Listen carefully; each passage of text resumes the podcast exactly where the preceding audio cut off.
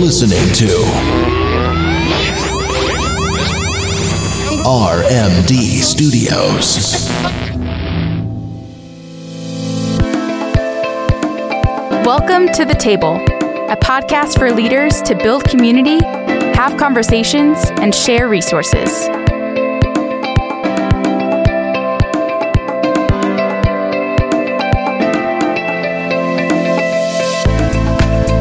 Welcome to the Table Podcast. My name is Shawn Rainey, and I'm your host. This podcast is created by the Church Ministries Department of the Rocky Mountain Network. The goal of this podcast is to provide resources, training, and networking to the ministries of the local church. I serve as a church ministries director here in the Rocky Mountain Network, and we're so excited today to bring you a topic that I believe is so necessary and so needed. I've invited my friend and sound and production guru, Dannon Nicks, to talk about seven mistakes that most churches make when it comes to media, sound, and production. Now, I've secretly titled this episode Confessions of a Sound Man. Dannon, welcome to the show today. Hey, thanks for having me. Man, we're so excited. Dannon, you currently serve as uh, an engineer and tech support for High Point Church in Aurora.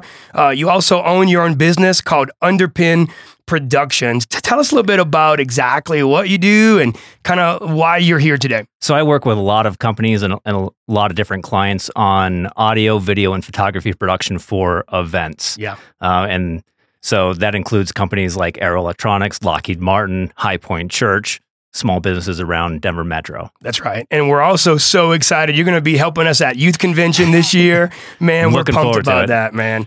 Now, listen, we've all been there, man. We've been there in sound, at church, a dead mic, feedback, the track doesn't play, or maybe the pastor is asking you to put up a slide that was never put into the presentation in the first place. And where does everyone look? The sound booth, man. Always the sound man's fault, it seems like. And that's a lot of pressure, man. Mm-hmm. That's a ton of pressure. Mm-hmm. If you could tell the church as a whole something, what would it be? Technical difficulties happen. Yeah. They always do.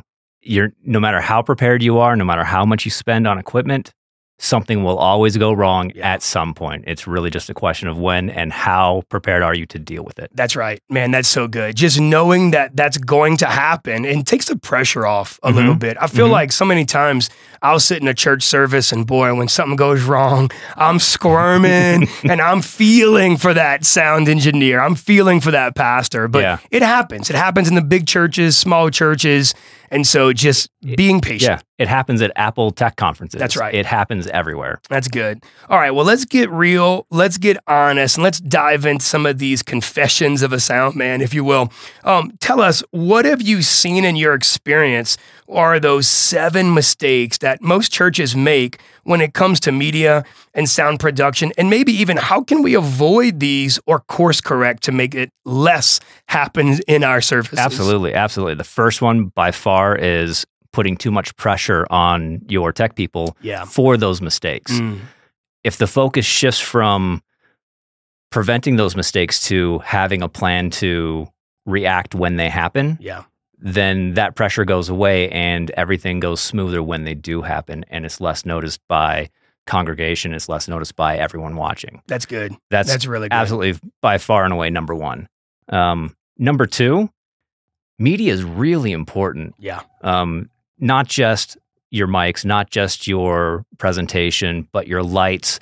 Everything sets the mood for mm. the space you're in. Yeah. Whether you realize it or not the colors you pick for your your presentation slides changes how that comes across. Yeah. So it's really important. And I see a, a few places they don't put a lot of uh, they don't put the due emphasis on it. Yeah. Um, it, it always seems to be the last place for budget. It always seems to be yeah. the first place to cut or it's like an afterthought. You know, right, most most right. times I feel like you know, as ministers, sometimes we some of the most creative ideas come the morning of, and and man, we have to get better at that because man, we can really use media to help convey the truth yes. of the gospel. Yeah, it, it prepares people's hearts. It does. It? it does. It absolutely sets the tone for everything. That's awesome. So yeah. just getting out ahead a little bit, or, or or planning a little bit more, even if it's a week of Mhm. and not morning of, Right. would be a lot better. Yeah, it, it'd make things run smoother. That's good. For sure. That's for sure. Nun- number three goes hand in hand with that. And I don't see a lot of places uh, planning financially for upgrades. Mm. AV stuff is really expensive. Yeah. And it has a useful life of three to five years.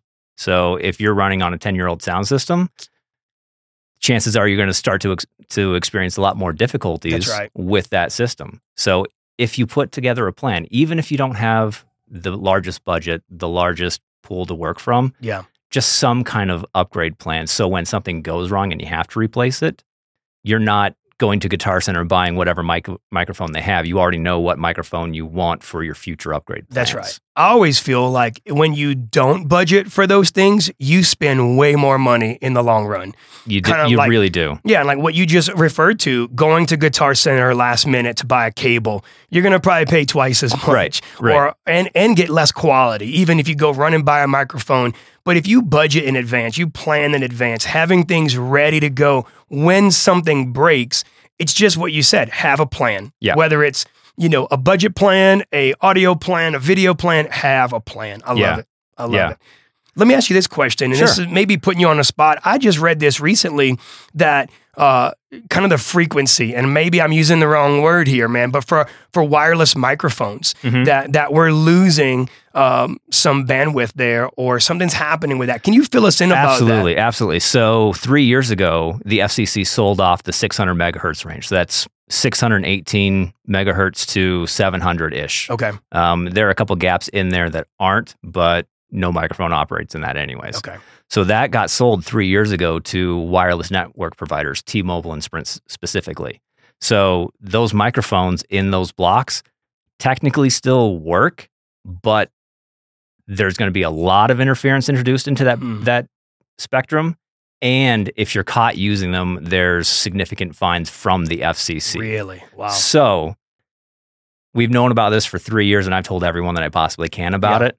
It's no one's fault if you haven't heard about it, but things need to be done to either move your mics down into a lower frequency or to get rid of them entirely. okay. And so, what are some easy steps to take right now that can help a church solve this problem? So the, the easiest way to fix it is replace it new microphones. Okay, Now, companies like Shure and Sennheiser, we're offering some incentive programs. So if you had a microphone affected by this change, you can send it in. They give you some credit if you buy a new system from them. The other thing that I recommend, especially large organizations, and I don't know how easy it is per organization, but if you have, let's say in our case, if we have three churches that all need to buy, you know, five mics apiece, maybe they can band together and talk to That's one of the large manufacturers and say, what kind of deal can you make us that's good. on X number of microphones? Because the Yeah. more microphones you need to buy, the more likely they are to give you a better deal on them. That's good. Good information, man. All right, let's move on. Number four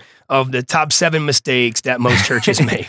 Uh, training. Yes. Training's really important, and I see a, a lot of um, a lot of churches run specifically on volunteers, which isn't a bad thing Yeah. in and of itself. But they run on volunteers that have very little to no training. Mm. They know how the buttons on the uh, soundboard work, Yeah. but they don't actually understand some of the the mechanisms behind the curtain. So yeah, they can turn your microphone on, but they may not be able to dial down 125 to keep your your your mic from being boomy in that room. Yeah. They may not even know that that should happen. That's right. so even just cursory training, YouTube is huge for this. Yeah. Um, just some kind of video, some kind of some kind of training That's good. is better than none. Yeah, and in this day and age, it's really we have no excuse. I mean, there's free trainings like you mentioned on YouTube. Uh, there's also on each website. If you're using a, a Behringer soundboard or a Yamaha soundboard, you're going to be able to find trainings on their website. And Absolutely. so I love that mindset of even treating the the media booth as an instrument. And you you expect the worship team to practice, Mm-hmm. you expect the pastor to practice and come prepared, and we expect the sound team and the media team to practice and to better themselves. Right, right. Well, and that leads into number five for me is not having your media team at your worship band Mm. practice because so many things can be caught Yeah, days in advance. that's right. Like there's no need to be surprised on Sunday morning by an extra singer or switching an, an acoustic to an electric. That's like, right. Those things are done in practice. So having your your sound team there, even your full on media team, can can make Sunday very very smooth. That's good. Being at practice, being aware, knowing the order of service, even having notes written from the worship pastor can always help. Absolutely, absolutely. That's good.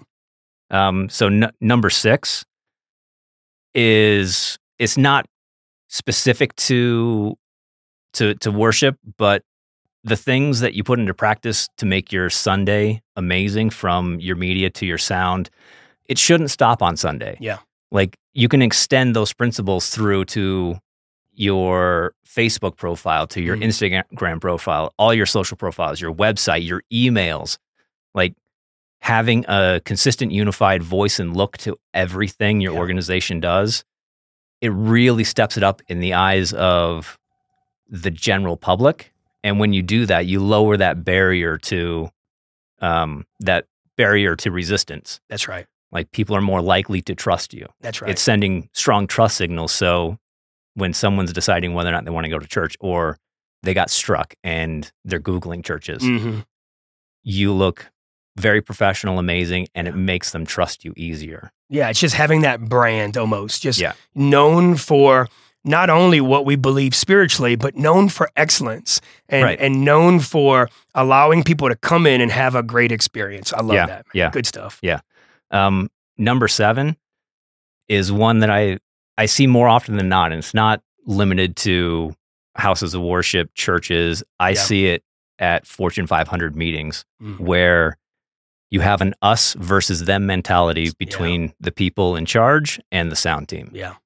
and it's really hard to overcome. But in the end, we are all working for the same goal. That's right. We are all on the same team.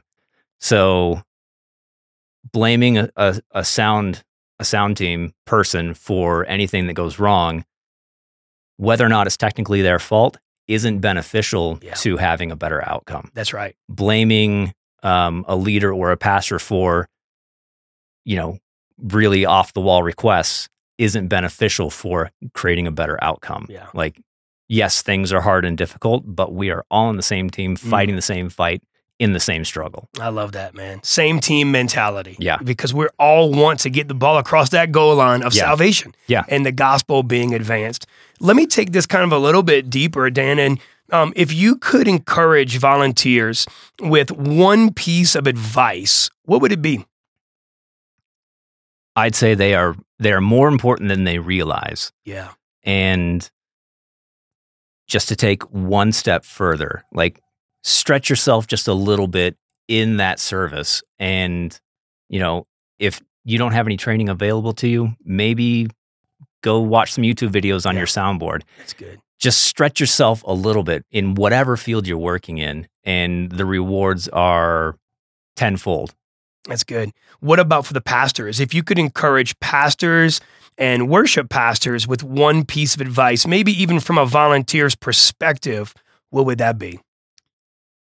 I I, I would say put a, a little more emphasis on on your media and your tech side. Yeah. Um, especially in today's world where everything is it's tech, it's tech. That's right. Everything's a tech company. They Yeah. happen to do something else. That's right. That's in- true. on the side.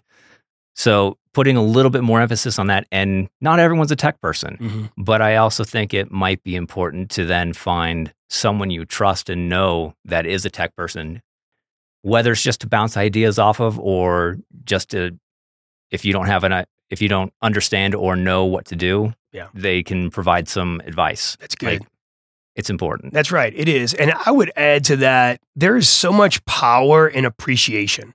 When a volunteer feels appreciated, man, they will go miles for you. That is, that's an excellent point. Excellent point. yeah, and appreciation doesn't mean that they have to be put on full time salary. Not at or all. they have to be sent on a cruise or the Bahamas for a vacation. It could mean just walking in with their favorite Starbucks drink or a gift card every now and then, a, a, a date night Yeah. for them and their spouse. Just something that shows that I appreciate what you do and I recognize the sacrifices that you make. Well, it, it's really impressive what just a handshake and a smile will do. Man, that's just awesome. saying thank you. I value what you did today. That's good. It goes a long ways. That's huge.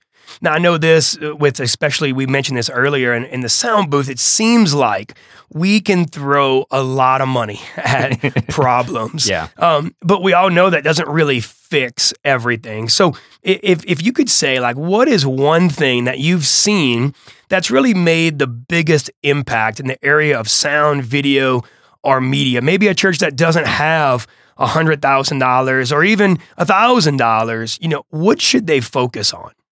I, I think it's a tough question because it's going to be different for every single every single entity. Yeah. It's going to be different based on what you currently have and where you need to go. Um, I know we were talking before we started recording about how the production is important, and it's a couple different components. Yeah. like you have a video side, you have a lighting side, and you have an audio side. Now, if you have a very strong audio side and a very strong video side, but your lighting is terrible, Mm. then I'd say try to focus on that lighting side. Yeah. And vice versa. You kind of you want to balance it out a little bit. That's right. Now, the other thing I'd say is the emphasis isn't always where a lot of people want to put it. Like I, I walk into to churches and they have a ten thousand dollar soundboard Yeah. running a two hundred dollar speaker, Oh man. and it's like I have this advice that I give almost everybody, and it's in your sound chain and your video chain, work from the outside in. Mm, So, like microphones and speakers are the outsides of that chain. yeah. So, if you have a terrible microphone going into a $10,000 soundboard coming out of a $200 speaker, it's going to sound like a $50 microphone and a $200 speaker, That's not a $10,000 soundboard. That's good. Yeah. So trying to find some balance in that because everything is expensive, but a two thousand dollar speaker running sound off of a two hundred dollar mixer sounds better than the opposite. That's good. Yeah, I love that analogy, working from the outside in. And then I think also, I heard you say this too about just thinking critically Yes. and in that plan. Can you talk a little bit more about that, even for a, a church that maybe a smaller church working with all volunteers? Where do Mhm. they start with all of this? I I think thinking critically about the entire entirety of media Yeah. is ver- really important. Like you can get lost in we need our sound to be better, or you can get lost in we need a video wall. Yeah. But if you're not looking at your entire uh, media production, then you're gonna you're gonna miss something. So thinking critically about how those are and actually taking a really honest self assessment about where you are and then trying to visualize and articulate where you want to be That's good. is going to be very important and very productive because that's the foundation of the plans we talked about earlier, like coming up with a plan to upgrade. It's thinking critically about where you are and where you want to go Yep. Is really important. I love it, man. Just kind of to recap real quickly, you talked about initially uh, not feeling that pressure. Don't make that sound booth feel the pressure. You talked about a media plan, just Right. kind of overall media plan as well as a budget. Uh, you know, thinking critically about that budget. You talked about trainings, getting them there at practices, keeping that experience and that brand of excellence. And then I love that last one, the us versus them. Man, we're on the same team. We're all going for the same goal. Absolutely. And and man, this this you know that sound booth is not the enemy of the pastor.